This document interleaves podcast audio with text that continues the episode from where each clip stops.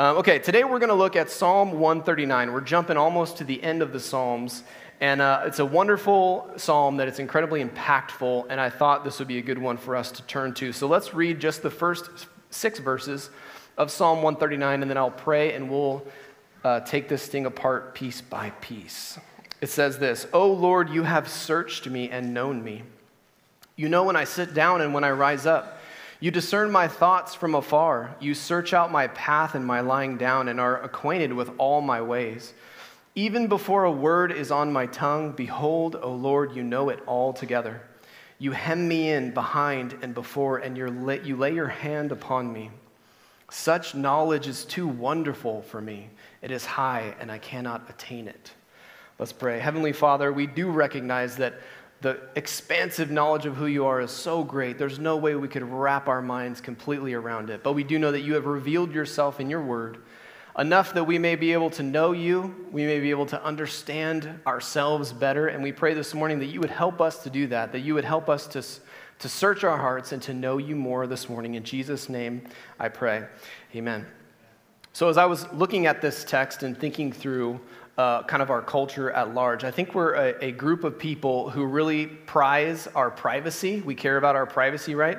I can't listen to a podcast or watch a YouTube video without getting an ad for a VPN, virtual private network. I'm sure you guys, I see some heads nodding. Yes, you know what this is. Well, I remember when I was in the Army, like, 10 years ago or something, and I was working in the radio department of this brigade headquarters. It was kind of like an IT department, we'll say. They wanted me to set up the network, and it was on a VPN. At the time, I was like, this is like top secret, military grade encryption. I thought it was like a big deal. And then nowadays, everybody has a VPN. So apparently, it's not that big of a deal. But at the time, I thought it was kind of crazy that we have these encrypted uh, network that we were on because we cared so much about protecting this top secret information. And nowadays, apparently, you know, our, our you know, social media history is top secret information or something like that. So we have to have VPNs now. But the thing is, I think that uh, personal privacy, especially on the internet, is kind of a myth, right? I think Google knows everything. Like, I, uh, last week I went camping with um, the Antisdales and my wife and the family, and we've been looking over the last few months about like all this different camping gear. We need like tents and we need all this different things. So I, I can remember multiple times, maybe you've experienced this where you're talking with a friend a family member about something, and then all of a sudden you'll see on your feed will come up an ad for that exact thing that you were talking about, and you're like, is it listening? I think these devices are listening to us at all times. So our privacy is really not something that exists, I don't think. I think in our current situation, it's just, it's hard to keep uh, people out of knowing everything about us. And if it's, in, if it's hard for us to uh, prohibit, you know, advertising companies from finding things about, about us, there's no way we can prohibit God from knowing all things about our lives, right? And that's really what is highlighted in this psalm. Our God not only knows everything that happens in our lives, He is also actively involved in every part of our life, from the present, the past, and the future. And this is a truth that's both awesome, but it's also kind of terrifying, right? There's a little bit of unsettling that happens with this.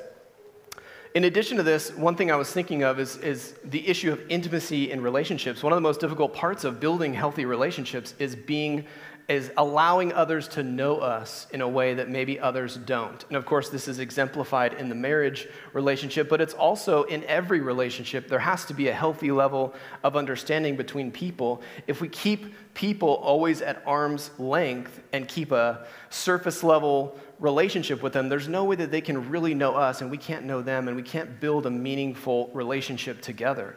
And so it's hard for us to let people into our lives, right? And why is that so difficult? Well, basically because we're messed up people. And when we let someone into your life, chances are they're going to let you down, right? They're going to use the information that they learn about your life, and then they may um, do things that would be detrimental to you, and it will hurt your um, you know, psychology and those sorts of things. It's a difficult thing to let people in and to open up ourselves. And really, that's what we see in this psalm David opening up himself to God. But being known by other people is a challenge for us, and it's even more difficult, it seems, to open up to God and let God know the deepest things in our, in our hearts. Um, what's interesting about this psalm, I notice, is that David uses the word I, me, my, uh, nearly 50 times. but he never really uses we, us, or the people of God. He doesn't use the corporate pronouns. He's talking about himself, right? And that's not to say that the truths in this psalm do not apply to other people, but I think what's interesting is that this psalm gives us a good model for um, honest, worship saturated, self reflective meditation. That's what we see in this text. It's a prayer about knowing God and allowing Him to know us.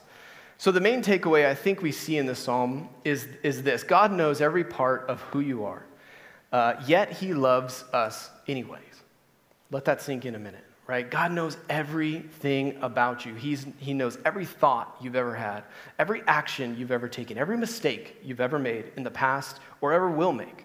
He knows all those things, and yet still, He longs for you to reach out, grab His hand, and for Him to lead you in the way everlasting. It's a mind blowing truth, and it's one that we see throughout this psalm in amazing ways. What's more about God, though, we can trust Him, right? Unlike maybe some of our fellow uh, people, people can let us down at times, but God never will. God is always someone we can trust with our, um, with our secrets, right? Because He's not flawed like us, He's not going to let us down. Now, the way that this psalm is structured is called synthetic parallelism. You remember uh, Ray came a few weeks ago and he mentioned how Hebrew poetry doesn't rhyme with the sounds of the words like modern poetry does or um, the poetry that maybe we're more familiar with. It actually rhymes in thoughts. And so, what we see in this text is that the first six verses that I just read is kind of like the first, the core message of the whole psalm, and then each of the stanzas are like parallel echoes of that first one. Um, so imagine sort of standing on a lakeside, let's say a flat lake, it's calm, and, and on the other side of the lake is a, is a mountain range. And as you yell, your voice goes out, it hits the mountains, and comes back in multiple reverberating echoes, right? So you say, like, echo, and then it comes back, echo, echo, echo. So that's kind of what's happening in this psalm. It's a beautiful way that he lays it out. And uh, also, in addition to that, he highlights the way God is active and involved in every time frame of our life our current, present life, our past, and into our future. So, verses 1 through 6, if we look back at it briefly, it just says, You know when I sit down and when I rise up, you discern my thoughts from afar and you search out my path. He's talking about David's current life and his situation. And then as we look into the next verse, uh, verse 4 even before a word is on my tongue, behold, O Lord, you know it altogether. So, even in his past, even before he says what he's going to say, even before he took his first steps or took, took his first breath, God knew what was happening. And then verse 5, you hem me in behind and before, behind and in front of, right? So, God is also laying his hand upon him into the future.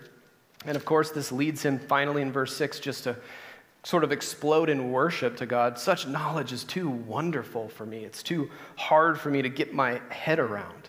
And each of those elements then we'll see kind of expand out as we go through the rest of the psalm. Um, one of the things, though, in this first section that I think is worth noting, is interesting to think about, is that our God is a God uh, that we can depend upon because he is not something that humans could have invented. Um, I think about all of the, the false gods or the um, you know, idols and images that humanity has created over the years.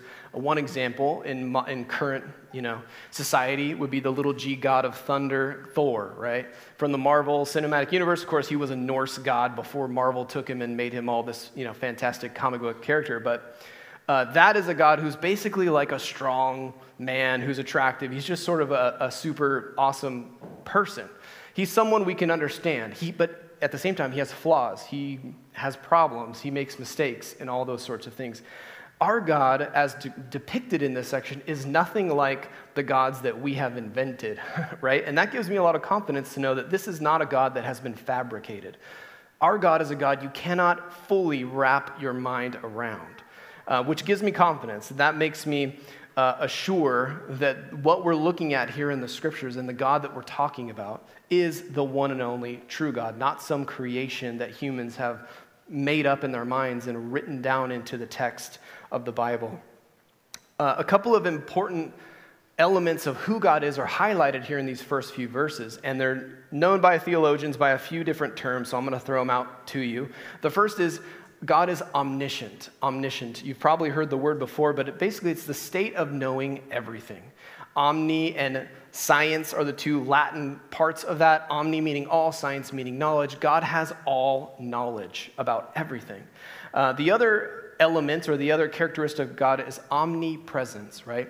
All presence, all place. God is everywhere all the time. It's a state of being everywhere at the same time, which is kind of like mind blowing. It's difficult for us to get our head around. And so maybe this little cartoon will be helpful for you, a little uh, you know, visual aid for you. If, if God went to the mall and he went to that little that map in the mall and it says like you are here, he would have you are here all over the map, right? Because he is literally everywhere all at the same time, unlike us.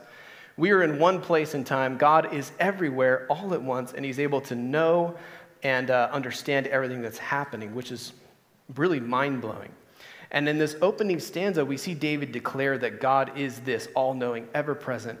And that leads him again to burst out into praise in verse 6. And it's kind of praise, and it's also a little bit like fear, a little bit like curiosity, confusion. I can't attain it, I can't understand it, um, which is kind of an amazing thing. Uh, but the next thing that we move into is really that next few verses in verse 7. And this is going to focus on David's current, present situation in life. Um, and it says this Where shall I go from your spirit? Where shall I flee from your presence? If I ascend to heaven, you are there. If I make my bed in Sheol, you are there. Take the wings of the morning and dwell in the uttermost parts of the sea. Even there your hand shall lead me, and your right hand shall hold me. If I say, Surely the darkness shall cover me, and the light about me be night, even the darkness is not dark to you, and the night is bright as day, for darkness is as light to you. So here kind of is that first reverberating echo coming back from the mountainside after we looked at that first 1 through 6. Now we see him reflecting on how God is omniscient and omnipresent in his current situation, right? The literary device that David is using in this section is called hyperbole um, which I'll give you a definition for. It, hyperbole is an exaggerated statement or claims not meant to be taken literally. And I'm sorry if I'm giving you a lot of vocab, but I was an English teacher for a few years, and it's just a habit I can't break. Um, don't worry, there won't be a quiz, I, I think, but we'll see. So, hyperbole, what is David doing here when he says, um, when he says like ascend into heaven? There's no way that he could actually ascend into heaven right? But he's using it he's exaggerating to show even to the place that he could never get to the heavens the galaxies the stars or perhaps he has in mind the spiritual place where the angels dwell um, that is beyond our world, right? Whether whichever he's speaking of, he's talking about a place that is so high he could never get to.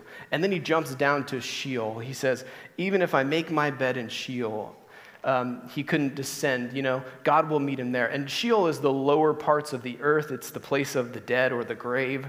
And so he's just saying, from the highest highs to the lowest lows, God, you will be there. You will know where I am. You will be able to see me even if I'm covered in darkness. So, this is what he's talking about hyperbole. And if you have little kids, you know hyperbole. They love hyperbole. I, every time I take my son to the grocery store, 60 seconds into being there, only 60 seconds, inevitably he will, he will say, like, Dad, when are we going to leave? We've been here a million years right? A million years. It's like this is the exaggeration. David's doing that in a much more mature and poetic fashion, right? He's exaggerating and he's, he's bringing to light these amazing pictures for us so we can see no matter where you go, God is there. And we see it um, it, we see it, honestly, this should kind of set, unsettle us a little bit, like I was saying. It's a little bit terrifying to know that God is always with us. He's, he's always watching, especially if we're doing things that we ought not to be doing. Um, and I remember thinking about this as a kid. It was the one thing that stuck with me all, always. God is inescapable, right? He's inescapable, and that should sort of unsettle us. But it should not surprise us. If God truly is God, we should expect that He would have this ability to always know everything and be everywhere. What should shock all of us, really, is that even though He sees everything that you have done and He knows every place that you have been, He still chooses to allow us to live, right? He allows us to live. And beyond that, He longs to guide us out of the messes that we have made by the hand and pull us out of the sins and the issues that we've committed. Verse 10 is an encouraging one. It says, Even there, and he's talking about in my darkest times, in, in the highest highs and the lowest lows, your hand shall lead me, your right hand shall hold me. Even though we've sinned against God, right? We've committed things that we are not um, that we are ashamed to admit, that we probably hide from others, but He knows it all, and He still longs for us to reach out our hand, grab His, and for Him to lead us out of those messes. So God is active and involved in our present life. Um, the next section, though, verses 13, and we'll go all the way to verse 18, looks now at the distant past. It says this For you formed my inward parts, you knitted me together in my mother's womb. I praise you, for I am fearfully and wonderfully made. Wonderful are your works, and my, my soul knows it very well. My frame was not hidden from you when I was being made in secret, intricately woven in the depths of the earth. Your eyes saw my unformed substance. In your book were written, every one of them, the days that were formed for me, when as yet there was none of them. How precious to me are your thoughts, O God. How vast is the sum of them. If I would count them, they are more than the sand. I awake and I'm still with you. So now we see he kind of reflects upon the fact that God is omniscient and omnipresent now, even in our distant past. It highlights that God is active in creation of every human being from the moment of conception, right? David relays how God saw his unformed substance, that amazing and miraculous moment when new DNA comes into existence and a new whole human person is created in the womb when it's just this, he says, unformed substance. Um, a, a, current modern day term that some people like to use is a clump of cells, right? This is what is in view. It's not also as if God just invented the process by which humans make new humans. He didn't just tell Adam and Eve, go be fruitful and multiply, and I won't be involved in you know, your family planning and your children, and you just go ahead and do it. I created the way to do it, now go do it. That's not what we see here. In this psalm, God is actively involved in the creation of life. God, or David rather, depicts God as a skilled craftsman who's meticulously weaving together, knitting together um, sort of like an ornate rug on a loom. I don't know if you've seen something like this, maybe at a Renaissance fair, sometimes you see it, or people do it, where they cr- are creating these elaborate rugs. This is the way that some people still make rugs. Unfortunately, nowadays it's mostly by machines, right? But once upon a time, it was done by craftsmen who took these bits of thread and weave them in such a way to make this elaborate and beautiful rug. And that's really the picture that David is giving to us about how God is interacting with his creation. And the product, right, of this miraculous uh, workmanship is you and it's me, a human being made in the image of God with innate value. We have value because God has specifically made us as his special creations, right? That is why life at every stage, from conception throughout life to natural death, should be protected, it should be cared for, it should be uh, loved in light of recent events in our country, we have reason to celebrate, right? The, uh, the Supreme Court has returned the power to protect life back into the hands of voters in every state. And as a result, many states uh, have seen fit to protect life at different stages. Uh, it's difficult for us here in Oregon who want to protect life, and unfortunately, the political power seems to be held mostly by those who promote uh, abortion.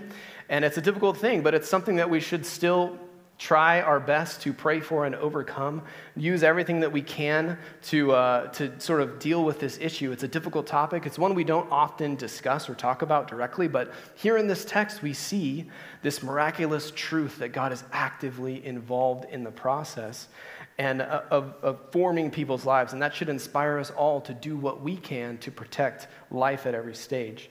Um, some of you may know this, but my mother became pregnant with me when she was only 15. She was just a child, a teenager.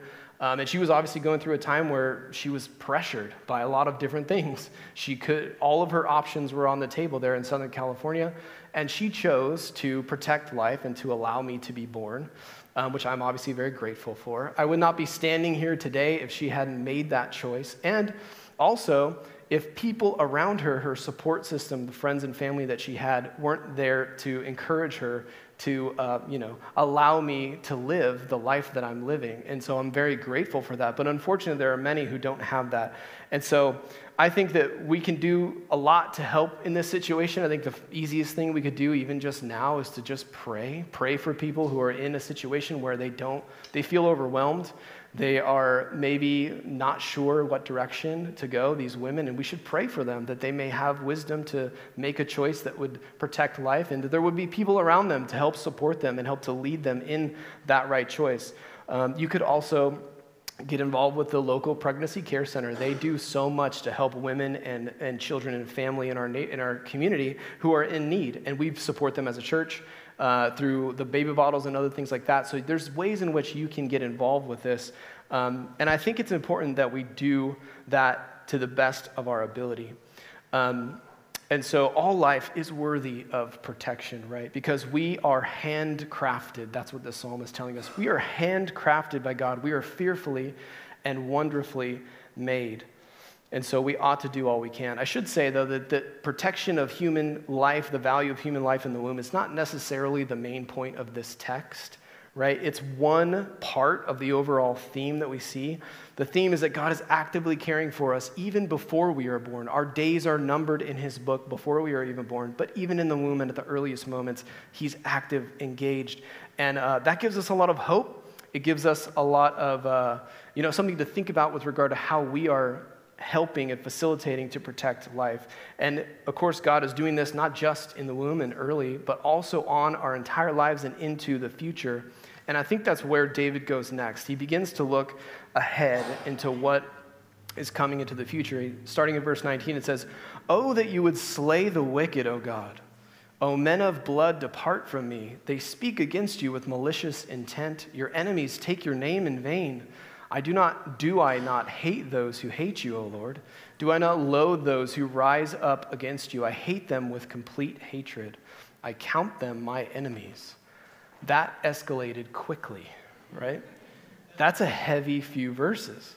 But I think what David is recognizing is the beauty of life that God has created and the way that He's orchestrated it. And unfortunately, there are some who are not honoring it in all different ways, and that's leading him to just sort of break out in this anger. And I think I see some of David's hyper, hyperbole coming back. He's really trying to convince God, I care about justice just as much as you do, God. Uh, but of course, we know that's not the case. But something important not to overlook that is God is the just, perfect creator. And there are things that go on in our world, brokenness and injustice and evil, that he hates. There are things that God hates. We read about that in Proverbs chapter 6. It says this There are six things that the Lord hates, seven that are an, abomination to him haughty eyes, a lying tongue, and hands that shed innocent blood a heart that devises wicked plans, feet that make haste to run to evil, a false witness who breathes out lies, and one who sows discord among brothers. In these imprecatory psalms, which is what this is, it's an imprecation uh, which actually, yeah, we'll throw that definition. An imprecation that David is giving, which is an uh, invocation of judgment or calamity, a curse upon the enemies of God. So David is sort of taking the place of God in this, and he is sort of channeling what he knows about him, perhaps here from the, Soverb, or from the Proverbs, that God is a perfect creator, but he hates injustice. He hates evil and lies and discord, and these are the things that he uh, will not stand, right? And this is a scary fact that we cannot and should not avoid that God one day will put an end to evil. He will slay those who do not throw themselves before him uh, in, you know, at the feet of his mercy, of course. And again, that's a difficult thing for us to, to think about, but it's true, and we see it here in the psalm, so we ought not to look away. David was acting under the Levitical law, right? And he was the king. He had to uphold the Levitical law. That meant his duty was to bring justice to people who were doing evil deeds within the land, within his own land, and outside of it. Now, you might be thinking, what about what Jesus said about enemies in the New Testament? And that's a, that's a good question. Let's look at that really quickly from Matthew chapter 5. It says this You have heard that it was said, this is Jesus speaking, obviously, in the uh, Sermon on the Mount, you shall love your neighbor and hate your enemy. That's a quote from Leviticus. Um, but, Jesus says, I say to you, love your enemies, pray for those who persecute you, so that you may be sons of your Father who is in heaven.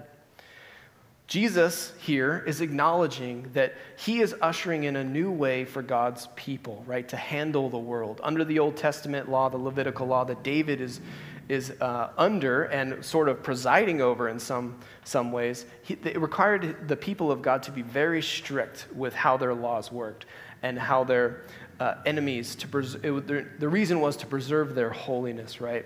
But Jesus came into our broken world to teach us uh, a better way. He didn't come to negate right? Or, or just do away with the old laws, so to speak. Rather, he came to fulfill them. See, blood must be paid for injustice and for sin, for wrongdoing. That is true. Death and, or life is required for the penalty of those actions. But the real miraculous thing is that Jesus himself offered his life up to be slain so that people like you and like me might have the hope of everlasting life, right? Revelation chapter 5 depicts this beautiful scene. It says, They sang a new song, saying, Worthy are you to take the scroll and open its seals. Of course, they're talking about Christ. For you were slain, and your blood, and by your blood you ransomed people for God from every tribe and language and people and nation. And you have made them a kingdom and priests to our God, and they shall reign on the earth in this vision of a heavenly worship scene that's taking place, Jesus is depicted as this perfect lamb who is coming uh, before the people, and he gives his life as a ransom so that those of us who put our faith in his sacrifice might have the hope of eternal life. And it has made us a kingdom and priests. And this is people from all nations, all tongues. So this is um, a, a snapshot of the future, so to speak. People in the past, current people, people in the future. And so we see this beautiful and amazing truth that the gospel is that God pardoned the wicked by slaying his perfect son as a ransom for those who put their faith in him. In the next few verses, it seems like David realizes how strong his language was, and maybe he wants to take a step back. Um, I think we kind of saw this from Psalm 27 last week, as David was very confident, and then he has this lull in the middle of his psalm I think we see something similar here. He might he realizes maybe I spoke a little quickly. So verse 23 and 24 says, "Search me, O God, know my heart, try me and know my thoughts. See if there be any grievous way in me and lead me in the way everlasting." He's thinking maybe I have some blood on my hands, and that is definitely true. He has shed innocent blood as well. I'm not sure exactly when this psalm was written, before or after the events of Uriah the Hittite and the the adultery that David committed with Bathsheba. But it's clear that David has many faults in his life, many grievous things. And so we see in these last few verses a repeat of the first few verses, right? Uh, which is called an inclusio. Excuse me. Inclusio. Pastor Aaron highlighted this from Psalm 8 a few weeks ago, and it's kind of a common way that Hebrew poetry works where the, the first stanza and the last will repeat themselves and create kind of bookends to the whole psalm.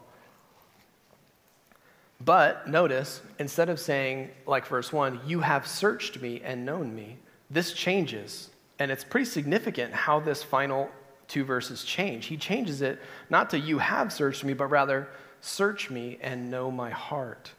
Right? David at this point in the psalm recognizes that God knows everything. And that means he knows about his own sinful heart. And so the opening stanza might be about what God has done, and this closing line is about what David needs to do. How should he respond? Here he invites God to know his heart, David does. He invites God, know my heart. Look at what is going on in my life and see if there are any things that need to be fixed. Um, in the beginning, he, David was kind of relaying these amazing facts about God, right? These, I, these ideas that were too massive for him to even think about. But in the end, he's declaring he actually wants to know God personally. And uh, a really good book called Knowing God by J.I. Packer has this quote, which I think is helpful for us to understand in this regard. He says, How can we turn our knowledge about God into knowledge of God? The rule for doing this is simple but demanding. It is that we turn each truth Uh, that we learn about God into matter for meditation before God, leading to prayer and praise to God.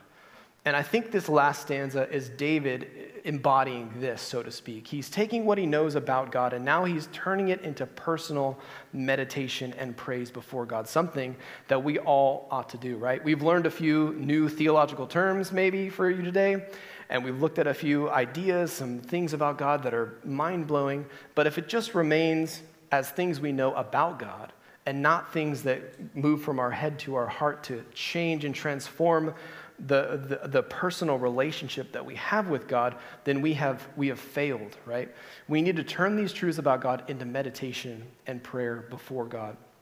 One of my favorite worship songs is based on the Psalm 139 uh, by a band called Citizens. Uh, the song is called You Have Searched Me. And it's basically all of Psalm 139. It's a beautiful song. Uh, I tried to get Cody to sing it, but it was, it's, didn't quite work because it's not the best song for a corporate worship service.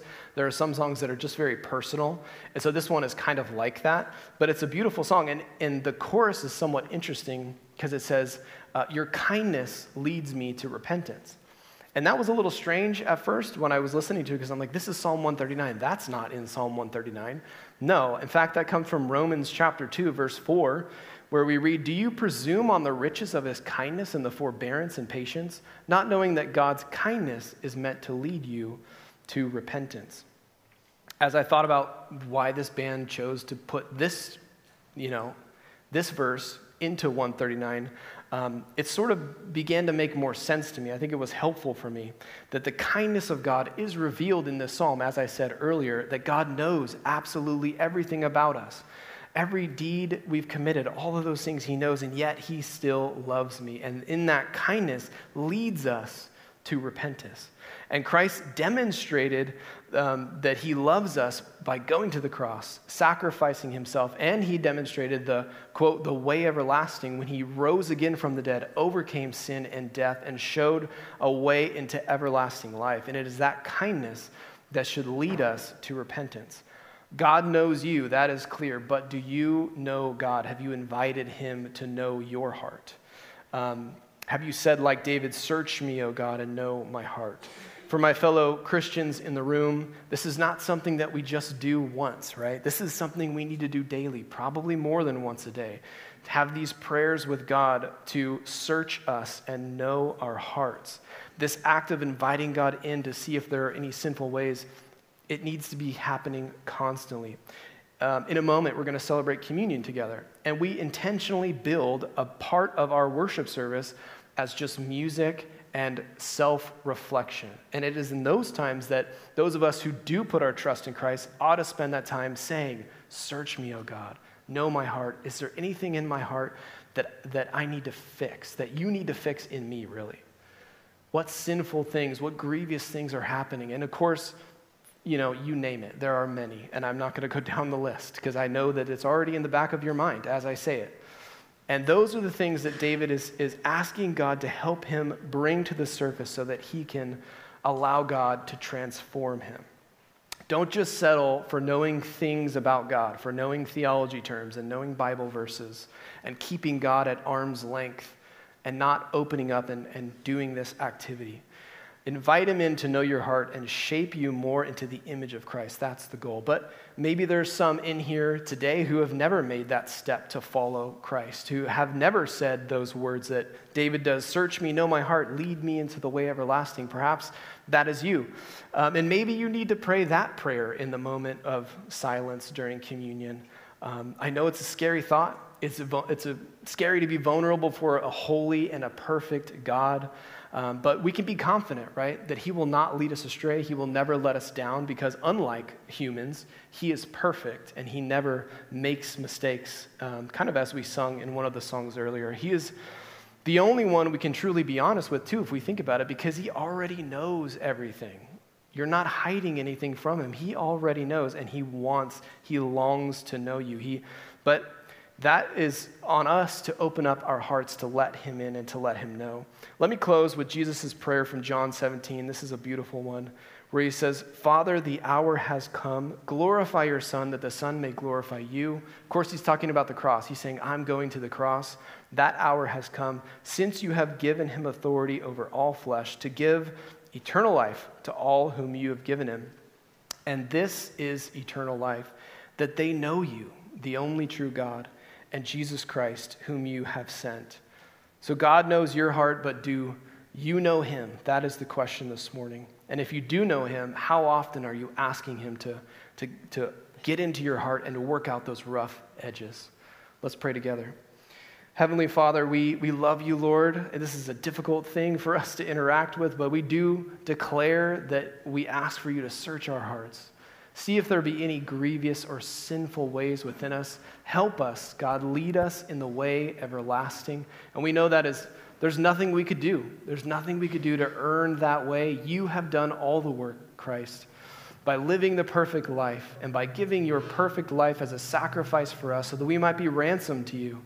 If we trust in that, if we follow you, then you are faithful and just to forgive us our sins, to cleanse us from all unrighteousness. What an amazing truth that we get to live in. And we ask that you would help to solidify these things in our hearts this week, that we might take this seriously to ask you uh, daily to work on our hearts. And uh, how encouraging it is to know that you already know, God. You already know those things, and yet still you love us. You long to lead us into a more healthy and full life. And uh, may, we, may we take you up on that offer, God, this morning. In Jesus' name that I pray. Amen.